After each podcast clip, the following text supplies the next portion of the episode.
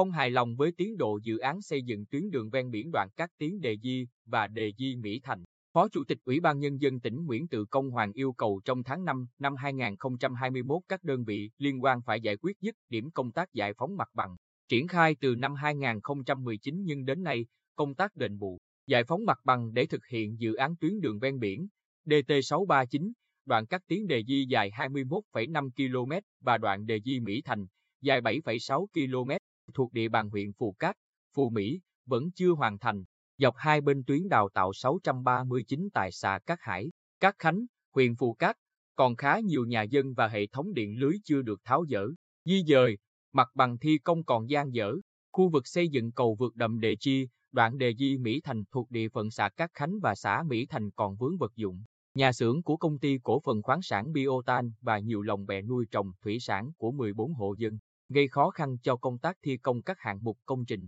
Ông Ngô Tùng Sơn, Phó trưởng ban giải phóng mặt bằng tỉnh, cho hay, mặc dù chúng tôi cùng Ủy ban Nhân dân huyện Phù Cát đã nhiều lần tuyên truyền vận động, tổ chức đối thoại, nhưng vẫn còn 9 hộ dân ở xã Cát Hải cùng 5 hộ dân ở xã Cát Khánh chưa chấp nhận chính sách đền bù của tỉnh, chưa nhận tiền đền bù, tháo dỡ công trình kiến trúc trên đất. Ban giải phóng mặt bằng tỉnh cũng đã có văn bản yêu cầu công ty cổ phần khoáng sản Biotan cung cấp số tài khoản để chuyển tiền đền bù, bồi thường công trình kiến trúc trên đất, nhưng doanh nghiệp chưa có văn bản trả lời. Hiện 6 hộ dân ở xã Cát Hải và Cát Khánh đang có đơn khiếu nại liên quan đến công tác đền bù giải phóng mặt bằng. Ủy ban Nhân dân tỉnh đã giao thanh tra tỉnh xem xét. Những trường hợp còn lại, Ban giải phóng mặt bằng tỉnh và Ủy ban Nhân dân huyện Phù Cát tiếp tục vận động người dân nhận tiền đền bù. Chúng tôi cũng sẽ hoàn thành việc chi trả tiền đền bù cho công ty cổ phần khoáng sản Biotan, đồng thời yêu cầu doanh nghiệp tháo dỡ các công trình kiến trúc trên đất, bàn giao mặt bằng sạch cho chủ đầu tư. Việc di dời lồng bè nuôi thủy sản ra khỏi phạm vi xây dựng cầu đề di thuộc thẩm quyền của Ủy ban Nhân dân huyện Phù Cát và Phù Mỹ.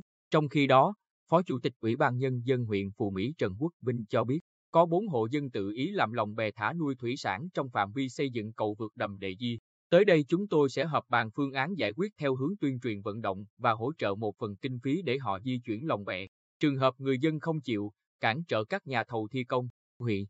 tổ chức cưỡng chế và huy động lực lượng bảo vệ các đơn vị thi công công trình. Dự án tuyến DT639 có vai trò quan trọng trong việc kết nối hạ tầng giao thông, giúp tỉnh khai thác tiềm năng, lợi thế kinh tế biển, phát triển du lịch gắn với biển, thúc đẩy kinh tế xã hội phát triển. Vì vậy, lãnh đạo tỉnh rất chú trọng chỉ đạo, nhưng đến nay các đơn vị có liên quan vẫn không thực hiện đúng cam kết. Ngày 14 tháng 5, Phó Chủ tịch Ủy ban Nhân dân tỉnh Nguyễn Tự Công Hoàng tiếp tục đi kiểm tra và yêu cầu Ban giải phóng mặt bằng tỉnh cùng Ủy ban Nhân dân các huyện Phù Cát và Phù Mỹ phải tuyên truyền, vận động người dân bị ảnh hưởng bởi dự án nhận tiền đền bù. Trong tháng 5 năm 2021 phải xử lý dứt điểm công tác đền bù, bàn giao mặt bằng sạch toàn tuyến cho chủ đầu tư. Ủy ban Nhân dân huyện Phù Cát, Phù Mỹ chuẩn bị phương án khi tỉnh đã thực hiện tốt chính sách đền bù, nhưng các hộ dân vẫn cố tình dây dưa, có thái độ chống đối thì tổ chức cưỡng chế, đồng thời bố trí lực lượng bảo vệ thi công các hạng mục công trình. Ban quản lý dự án giao thông tỉnh phải tích cực đôn đốc các nhà thầu tập trung nhân lực,